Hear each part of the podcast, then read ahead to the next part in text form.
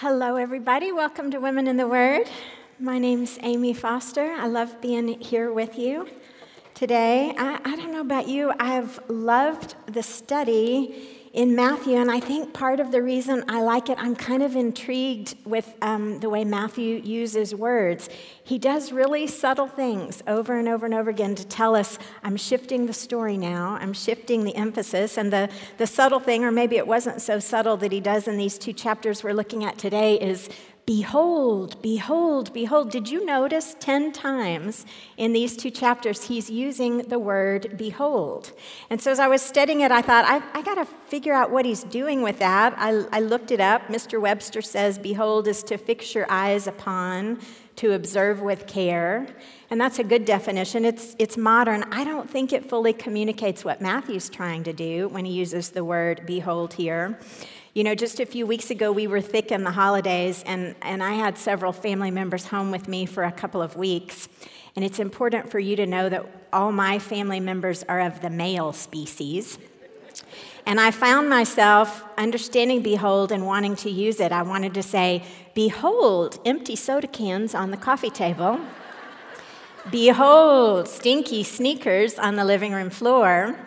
And my favorite, behold, clean dishes in the dishwasher. Now, every one of you has a better understanding of the word behold now, don't you? It doesn't just mean observe, there's a call to action in the word behold. In my house, it means unload the dishwasher and pick up the soda cans.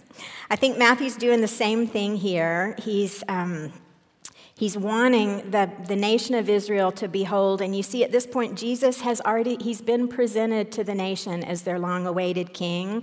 And Matthew has showed us that his, his lineage, his heritage, his arrival, it all perfectly fulfills the prophecy. Matthew's told us that his teaching comes with power and authority. It's like Matthew saying, The proclamation has been made Behold, Israel, your king is here. And now you must decide. All of Israel needs to determine how they would respond to the presentation of the king. And Matthew writes with one purpose he wants the Jewish people to receive their king, he wants them to follow Jesus in faith. So, what Matthew's doing right now in these two chapters, he has grouped together some specific events from Jesus' life. These are real events that actually happened, they're miracles. Now, they don't happen chronologically. If you're looking at these events in some of the other Gospels, the order will be a little bit different. Matthew has kind of grouped them by theme so that we could see them as evidence that they testify to Jesus' authority.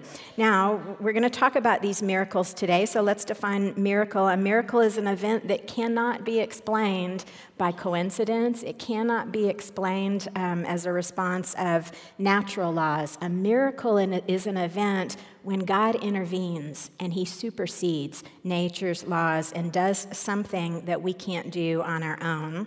Now, if you read these chapters, you might be inclined to think miracles happen every day and sometimes multiple times a day. That's not really true. Um, God uses miracles in a targeted way. Um, God uses miracles both um, a- as a sign that this is a sign coming to you from God. God uses miracles a- as a witness. It- it's God saying, saying, I'm a witness to this. You need to listen. And God always uses miracles to validate or authenticate both the message and the messenger and he doesn't do miracles all the time. If you look at the whole of the Bible, there are really four periods in history when God has used miracles significantly like this. He first used miracles when he called on Moses to deliver the children of Israel out of Egypt and lead them into the promised land. Then he used miracles roughly 800 years later when he had the prophets Elijah and Elisha, and they were to call those Israelites back into a proper relationship with God. And then a long period goes by, seven or eight hundred more years, and he begins using miracles when Jesus arrives and is proclaiming the arrival of the kingdom of God or the kingdom of heaven.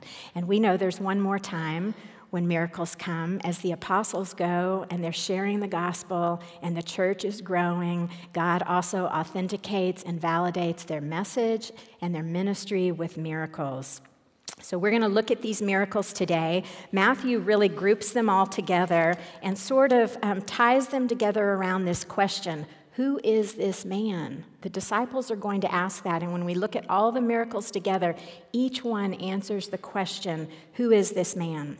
This is also the point in Matthew's gospel when great opposition to Jesus begins. People have been opposing him since the moment he was born, but the opposition really increases now. We're going to see people aligning themselves in camp.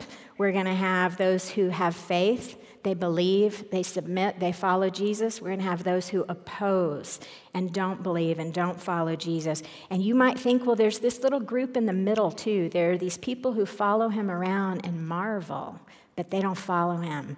And you need to understand real clearly there aren't three groups. Those groups fall in, those people fall into the category of unbelief as well. And we know we still have those same groups today. So open your Bibles. Let's read this first miracle beginning in Matthew chapter 8. When Jesus came down from the mountain, great crowds followed him, and beheld, a leper came to him and knelt before him, saying, Lord, if you will, you can make me clean. And Jesus stretched out his hand and touched him, saying, I will, be clean. And immediately his leprosy was cleansed, and Jesus said to him, See that you say nothing to anyone, but go, show yourself to the priest, and offer the gift that Moses commanded for a proof to them.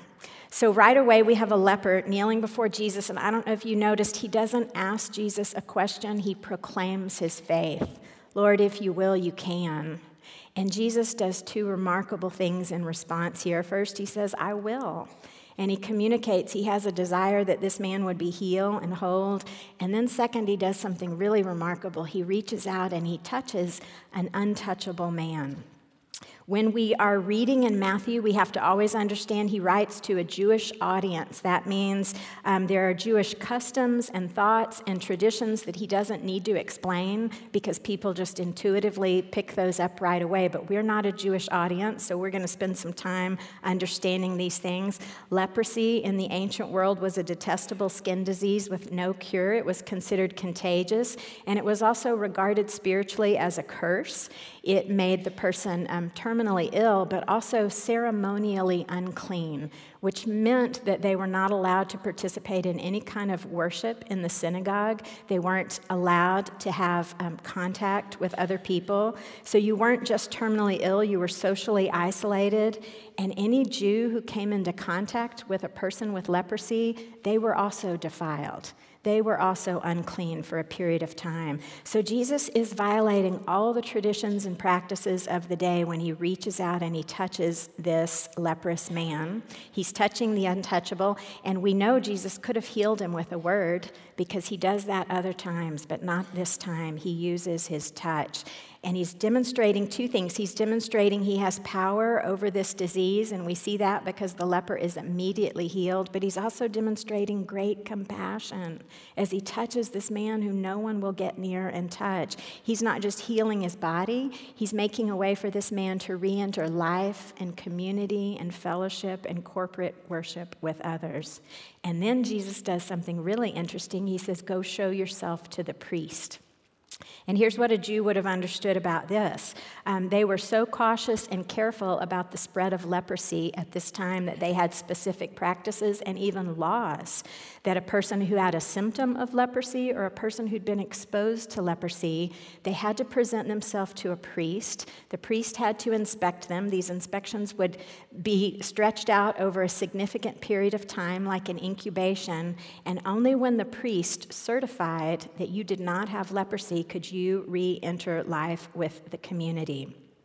Since the prophet Elisha, some 800 years before, no one had ever been healed of leprosy. So, by sending this man to the priest, Jesus is sort of saying, Behold, priest, take a look at this man. And the priest would have to certify the man has no sign of leprosy. The, pre, uh, the man has been miraculously healed. That's why Jesus is sending him to the priest here. Let's read the next miracle. It begins in verse 5. When Jesus had entered Capernaum, a centurion came forward to him, appealing to him, Lord, my servant is lying paralyzed at home and suffering terribly. And Jesus said, I'll come and heal him. But the centurion replied, Lord, I'm not worthy to have you come under my roof. Only say the word, and my servant will be healed. For I too am a man under authority, with soldiers under me. I say to one, Go, and he goes, and to another, Come, and he comes. And to my servant I say, Do this, and he does it. When Jesus heard this, he marveled, and he said to those who followed him, Truly, I tell you, with no one in Israel have I found such faith. I tell you, many will come from east and west and recline at the table with Abraham, Isaac, and Jacob in the kingdom of heaven, while the sons of the kingdom will be thrown into outer darkness. In that place there will be weeping and gnashing of teeth. And to the centurion, Jesus said, Go, let it be done for you as you have believed. And the servant was healed at that very moment. So, when we read centurion here, uh, we think that's a military person. A Jewish person reading centurion is immediately going to think that's a Gentile. That's a Gentile. He was a Roman officer and he had charge over a hundred men and he was a Gentile separate from the Jews. You need to know a Gentile was also considered unclean, just like a leper. You also need to know a devout Jew would not associate with a Gentile and definitely would never go into a Gentile person's home. But this was no average Gentile. He was one who's possessing and demonstrating great faith here, and his faith is marveled at by Jesus. When he offers to go to this unclean Gentile's home, Jesus uh, knows this would render him ceremonially unclean, defiled once again. But the centurion responds, Oh no, Lord, only say the word. He knows Jesus' power is so great that he doesn't need to be present to heal this uh, man. He knows that Jesus can only say the word. And then he goes on to explain something pretty remarkable. This centurion really understands the chain of command, and he understands it because he is a part of a chain of command. And so he starts talking about there are men under me who will follow my order and they will do, do exactly as he says. But here's what's not so clear these men follow the centurion's order because the centurion is also part of a chain of command, and he doesn't speak for himself, he speaks for the emperor. So, what the centurion is really saying here is I recognize that Jesus, too, is part of a chain of command. This Gentile officer of Rome is recognizing Jesus speaks for God. Jesus speaks with the authority of God. That's why his words have such power. Jesus would later confirm this on your verse sheet. Matthew 28 18, Jesus says, All authority on heaven and earth has been given to me. And he says in John 5 19, Truly I say to you, the Son can do nothing of his own accord, but only what he sees the Father doing. For whatever the Father does, the Son does likewise. This is the only incident when we have recorded that Jesus marvels at someone's faith. And it's interesting that he's marveling at the faith of someone who is outside the family of God and Israel. So Jesus uses this opportunity to teach a new truth when he says, Many will come from east and west and recline at the table. The table has always been um, something that illustrates fellowship with God. The Jews understood they had been invited to a feast to sit around God's table, and they were invited because God had made that covenant with them and made them his chosen people. But now Jesus is saying many others will come also. They'll come to the table, they'll be welcome to have fellowship with God. Um, and he also makes the sad reference here there will be some sons of Israel who will no longer be welcomed at the table. They will be cast out. So Jesus is really telling them that things are changing. Gentiles will be welcomed into fellowship with God. Entrance into God's kingdom would not come from your national heritage or your ethnicity, but it would come from faith. The exact kind of faith that this Gentile is demonstrating here. So, simply with his word, Jesus heals the servant as you have believed, is what he says. And he's, he's really letting us know that this Gentile's faith had invited the miracle of God to happen here. And next, it says he, he goes next into Peter's home. Peter is one of his followers, and Jesus is made aware that Peter's mother in law is lying ill with a fever, and it's just explained so quickly. Jesus just touches her It just sounds like such a gentle, easy touch from Jesus that communicates profound power. She's immediately healed. And just so that we understand how miraculous this is, she needs no time of recovery. She doesn't need a meal or a bowl of soup or a little rest. She jumps up and starts serving Jesus right away. All right, Matthew's put these three miracles together because he wants us to look at them together. He wants us to formulate some truths about who is this man. So when we see these three together, we see he has power over every human affliction. Power over disease and illness and leprosy and paralysis, they all respond to his touch and his command. But we see more than his power, we also see his compassion, don't we? His compassion is open to all who are hurting and isolated and outcast and in need. And you have to remember if you were Jewish, a leper and a Gentile, they were defiled, they were untouchables, they were unclean. A woman was second rate. A person with a fever was to be despised and avoided. The religious leaders would have discouraged any contact with these people. There would have been some significant consequences to you for interacting with them but not in the kingdom of God. In the kingdom of God, untouchables would be embraced, the rejected would be visited and sought out, the contaminated and defiled would be touched and welcomed. You know, Psalm 72 is a psalm about the king of Israel, but many believe it's a psalm about the king, the Messiah. And it says, For he delivers the needy when he calls, the poor and him who has no helper. He has pity on the weak and the needy, and he saves their lives. So when we ask the question, Who is he looking at these three miracles, we have to say, He's one with great power. His power is so great it can overwhelm these diseases immediately, and his power is so great it completely protects him from these diseases. Because remember, Jesus did have a human body. But when the prophet said he could bear these diseases, he would be protected from them. But we also see his compassion is great. It compels him to reach out without shrinking back. So Matthew says, Behold all of this because he wants a response from people. What would the appropriate response be when you see this man? The only appropriate response would be to trust him Trust him, just like all the people in the miracles are trusting him. They're coming to Jesus with every need. And so that's a great reality for us, too. We can go to Jesus with every need, not just our physical needs. We go to him first with our spiritual need. He's the only one who can restore us to a right relationship with God. We go to him with our emotional needs, our hurts and our wounds and our hangups from the past. We go to him with our needs for provision and wisdom and understanding. We go to Jesus, and ladies, we go to him first. If we trust him most, we go to him first. When we turn to other things first, we're giving them the trust that Jesus deserves, and we're turning those things into idols in our lives. I think we know we can trust him because it's in his power, we see he can overcome any obstacle in our life that needs to be overcome. In his compassion, we know that we can trust his answer and his outcome because we know he wants wholeness and health for us and healing in our soul. Trust this man is the only response.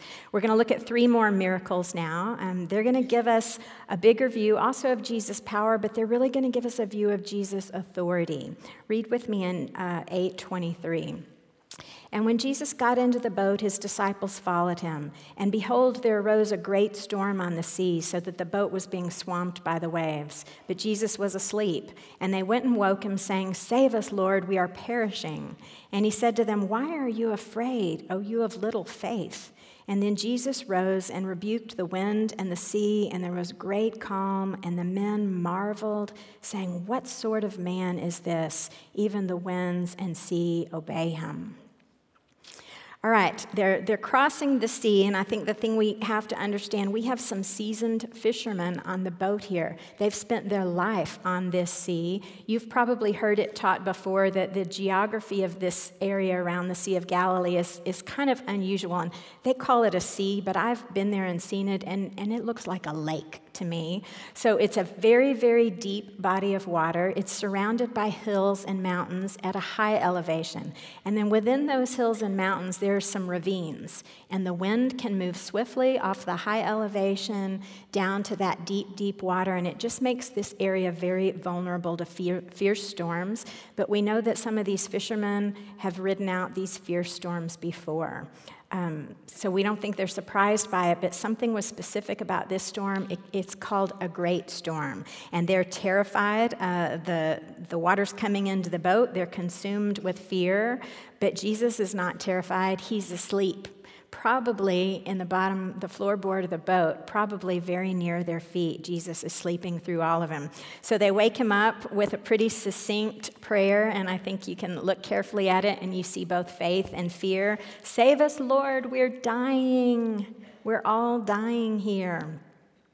Jesus immediately addresses their fear, not the storm. And one, one translation says he rebukes them for their small faith or little faith. Now, small faith is something Matthew is going to refer to several times in the rest of his book, and it really means diminished faith. It means um, a lack of fully trusting in God. It's belief, but not fully trusting. That's what their experience. Um, I think probably they're looking at those storm clouds and they're looking at those giant waves and they're trying to bail that water out of the boat. And all they can think about is those terrifying things. And as they focus on those things, their faith just does this it gets smaller and smaller, it shrinks. And ladies, when our faith shrinks, our fear grows. That's true, isn't it? You know, I've actually experienced this in my own life just the last couple weeks. I've been struggling a little bit with fear. This afternoon, I'm taking a family member to the airport, and he's going to go further away than he's ever been before. And he's going to be away from me for longer than we've ever been separated. And he's going to be doing some work that has a little risk involved. And for several weeks, I've focused on the distance and the time and the risk. And my faith has just shriveled more and more every single day. And fear has grown and just worked like a vice on my heart. And I'm so grateful I was studying these passages because I realized I'm just like the disciples. I've got to take my eyes off of those risky, fearful circumstances, and I've got to remember who rides in the boat with all of us. Because it's Jesus who's so powerful. I have to remember that He says, I'll never leave you or your loved one. I'll never forsake you or your loved one. I think the answer to our shrinking faith is putting our eyes and our hope and our trust back on Jesus. I've included Proverbs 3, 5, and 6 on your verse sheet. Trust in the Lord with all your heart, lean not on your own understanding, and then in all your ways acknowledge Him. And to me, this means don't acknowledge the storm and the waves and the risk, but acknowledge the Savior who's with you, and He will make your path straight. So Jesus stands up and he rebukes the storm. And that word rebuked, it's scolded. It's like he's scolding the naughty toddler who's out of control there with him. He scolds the storm, and we instantly go from great storm to great calm. And these seasoned fishermen have never seen a storm end like that before. Don't you know their mouths were hanging open? Who is he? Who is this man? The sea and the wind listens to him. And I love that Matthew leaves that question just hanging in the air. Who is that man? And he takes us straight into the next miracle that answers the question. Pick back up with me in verse 28. And when Jesus came to the other side, to the country of the Gadarenes, two demon possessed men met him coming out of the tombs, so fierce that no one could pass that way. And behold, they cried out, What have you to do with us, O Son of God? Have you come here to torment us before the time? Now, a herd of many pigs was feeding at a distance from them, and the demons begged Jesus, saying, If you cast us out, send us into the pigs. And Jesus said, Go. So the demons came out and went into the pigs, and behold, the whole herd rushed down the steep bank into the sea and drowned in the waters. The herdsmen fled, and going into the city, they told everything, especially what had happened to the demon possessed man. And behold, all the city came out to meet Jesus, and when they saw him, they begged him to leave their region. We don't have a lot of experience today with demonic possession, but it's re- referred to so often in the life of Jesus in Bible times. Here's what we know from the whole of the Bible we know that Satan was a fallen angel who rebelled against God and was cast out of heaven. And we know he took other rebellious angelic beings with him. And we know that God has allowed them some freedom to work among men and on the earth for a period of time. We also know that the goal of Satan and these demons is always to oppose the work of God. And they will do that through deception and through destruction. So here we've got these two men who are possessed by demons, and it's manifested in superhuman strength. Some of the other gospel accounts tell us that, that they were so afraid of these men, they'd try to chain them up, and the men could break the chains. That's how they've terrified their community and intimidated people. So I want you to imagine this scene. Jesus and his disciples are pulling up on the shore, and it's as if as soon as they put their foot on dry land, these demon possessed men come roaring and raging out of the tombs, the tombs where dead people are kept, and they are fighting and resisting the kingdom of God coming into their community because that's what demons do. They oppose the work of God.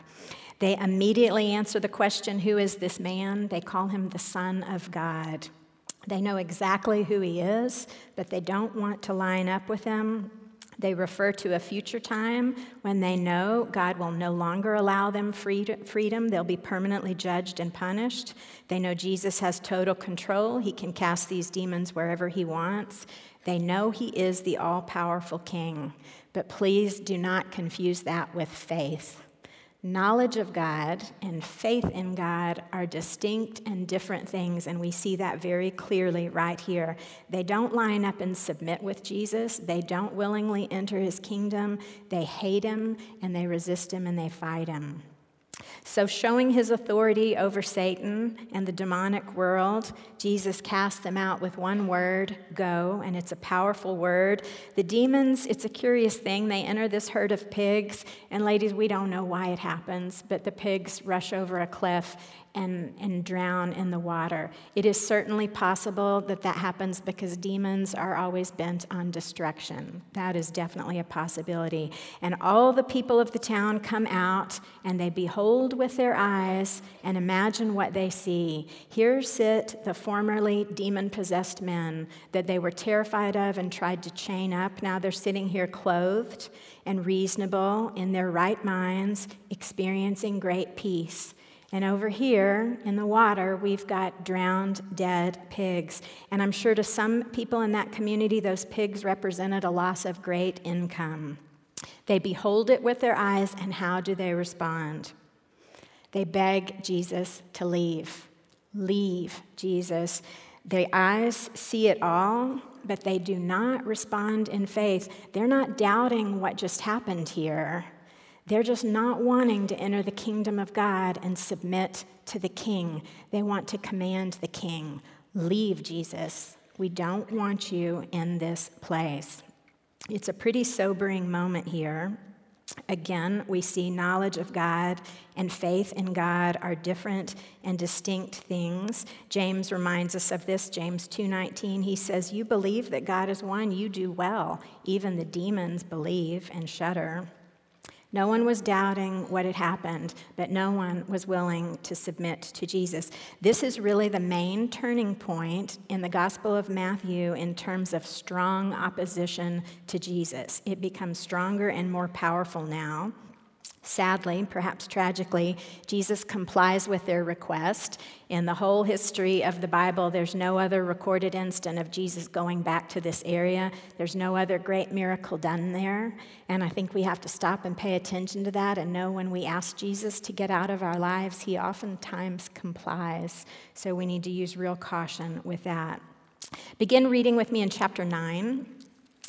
And getting into a boat, Jesus crosses over and excuse me, crossed over and came to his own city. And behold, some people brought to him a paralytic lying on a bed.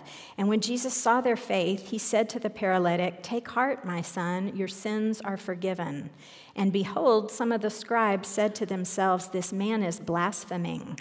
But Jesus, knowing their thoughts, said, Why do you think evil in your hearts? Which is easier to say, Your sins are forgiven, or rise and walk? But so that you may know the Son of Man has authority on earth to forgive sins. And then Jesus interrupts himself and he turns to the paralytic and says, Rise, pick up your bed, and go home. And he rose and went home. And when the crowd saw it, they were afraid and they glorified God who'd given authority to men. All right, we're in Capernaum now, and you may remember Capernaum is sort of considered Jesus' hometown, and people do flock to him there to see what he's doing. They flock so much that some of these ill people seeking a miracle can't even get close to Jesus.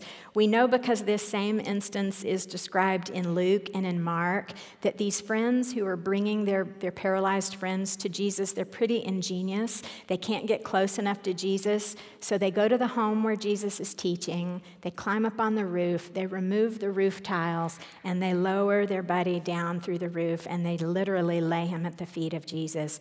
It's a really beautiful picture of the friend's faith, and Jesus notices it. I don't want you to read over that so quickly you don't notice. Jesus sees their faith and he's moved by it. Well, they're all expecting a grand miracle. That's what they've come out to see. They expect Jesus to say, Rise and walk, and he shocks them by saying something totally different now. He says, Your sins are forgiven. So let's talk about Jewish understanding of sin and illness for a moment. There was a Jewish belief that illness was always a direct result of sin in a person's life. So they would believe that you couldn't be healed unless your sin was forgiven. This wasn't necessarily true. That wasn't always the reason people were ill, but it was believed. And so Jesus really plays on that idea to deliberately shift the emphasis now. In his ministry, he shifts the emphasis from physical needs to spiritual needs. That's totally what he's doing, and he's addressing this man's spiritual need by proclaiming that his sins were forgiven. Well, this brings the charge of blasphemy from, from the scribes. To blaspheme was to speak for God, to speak against God. It was the most serious offense. And, and the Jews were making this claim of blasphemy because they understood all sin was an offense to a holy, righteous God. All sin was ultimately sin against God, and because He was the only one holy and righteous, He's the only one who can forgive sins. And that is true. We agree with them on that. So when they see Jesus proclaiming forgiveness for sins, they say, He's acting like God. He's stepping into authority that is not His. And that brings this charge of blasphemy here. So Jesus responds to their charge with sort of a rhetorical question. He says, Well, it's actually easier for me to say your sins are forgiven because there's no visible sign or proof to show whether I'm right or wrong. But in order to prove I have the authority to do this, and he turns to the paralyzed man and he says, Now I'll give you the miracle. Because remember, the miracle, the healing, it was a sign. And he tells the young man, Rise and walk, and the miracle happens. We have this measurable proof that Jesus has authority to forgive sins. It was one of the most significant signs. It displayed Jesus' authority over sin, and it displayed his real mission. He has compassion for people, but he didn't come to heal diseases. He came to forgive sins. You remember what the angel said to Joseph back in Matthew 121? He's telling him that Mary is with this child, and you shall call his name Jesus, for he will save his people from their sins. This is why Jesus came. So now let's look at all of these miracles together, because that's what Matthew wants us to do, and ask the question who is this man? He has power and authority over disease, disability, Satan, demons, nature, and the consequences of sin. That's a lot of power and authority. All those forces must submit to Jesus whenever Jesus commands it. And in spite of all that power and authority, he doesn't force men to submit to him. He gives men freedom, He gives them a choice. And we see in Matthew, some make the right choice and some make the wrong choice. This was unlike any kingdom they'd ever experienced before. You know, you have to remember they were occupied by Rome at this time. They understood a king who came in and conquered a territory and marked it off and forced all the people inside that territory to comply to the wishes of the king, to bend their knee and submit to them. Jesus is doing something different. He's marking off a territory and he's inviting people to step into it. And they would step into it based on faith By faith, I'll step into your territory, Jesus, and then by faith, I will voluntarily submit to you. I'll bend my knee to you. I'll prioritize the things that you care about. Submission is something that we can choose when we respond to Jesus appropriately. I'm going to paraphrase a little quickly um, this next section here. Um, because Jesus has just shown them he has the authority to forgive sins, um, sort of to make his point. He calls out a notorious sinner and asks him to be a follower, not just a distant follower, but a disciple, a close follower. He calls Matthew, the tax collector and the author of our gospel. Now, you probably remember we talked a lot about Matthew week one. Deb gave us a great overview of him. Most likely, Matthew was sitting right there on the shore of the Sea of Galilee. He was taking customs taxes for some of those um, shipping businesses. Again, read like you're a Jewish audience. A tax collector was despised. They were universally hated, partly because they participated with these Roman occupiers, and partly because they had a reputation for um, extracting more taxes than were actually required and lining their own pockets with it. Tax collectors, just like lepers and Gentiles and sick people, they were unclean. The Jews considered them defiled. They were barred from the synagogue. So, obviously, a tax collector wouldn't have a lot of um, Orthodox Jewish upright friends. So, when a tax collector hosts a party or a dinner in his home, he's going to invite his friends. Jesus is among his friends, and a bunch of other tax collectors, and a bunch of other notorious sinners. So Jesus goes to this dinner in the home of Matthew, and immediately um, Jesus is charged with another offense. Why does he hang out with sinners? The religious leaders ask. This is a charge of immorality, suggesting if Jesus hangs out with sinners, he must be a sinner too. I want you to read his rather stinging answer in verse 12 of chapter 9. Why do you hang out with sinners? He says, Those who are well have no need of a physician, but those who are sick.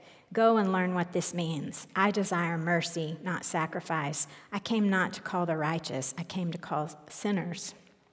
So here we see Jesus demonstrating mercy and grace, reminding them the sick ones are the ones who need a physician. That's why they're there. Here's what's not quite so obvious um, all sinners are spiritually sick.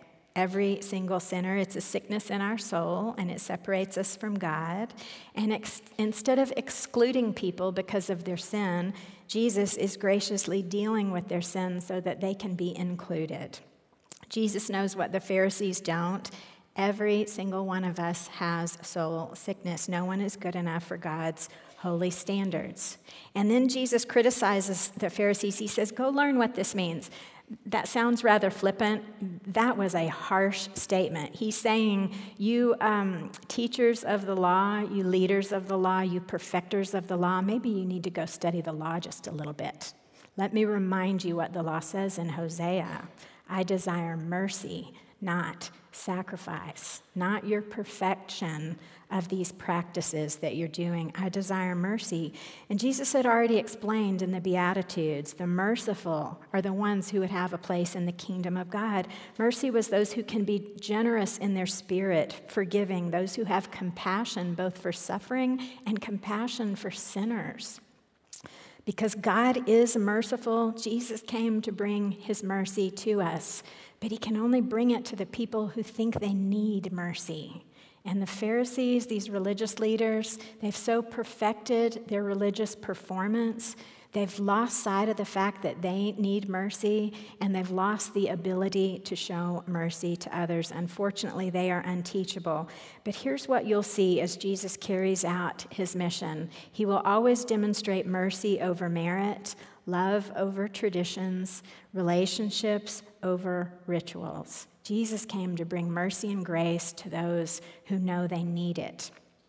We get another criticism to Jesus here, and it comes from kind of a disappointing source. The followers of John the Baptist now come to Jesus and they criticize him.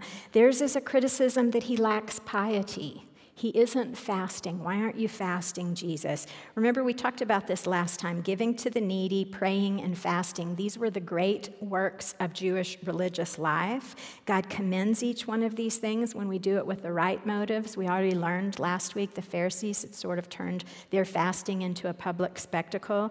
Now, John's disciples had fasted, and they'd fasted appropriately. They'd fasted out of repentance, hearts that were grieved for their sin, anxious for the Messiah to come save them. They'd fasted. And so now they're asking Jesus, why don't you fast and do these spiritual things that we do?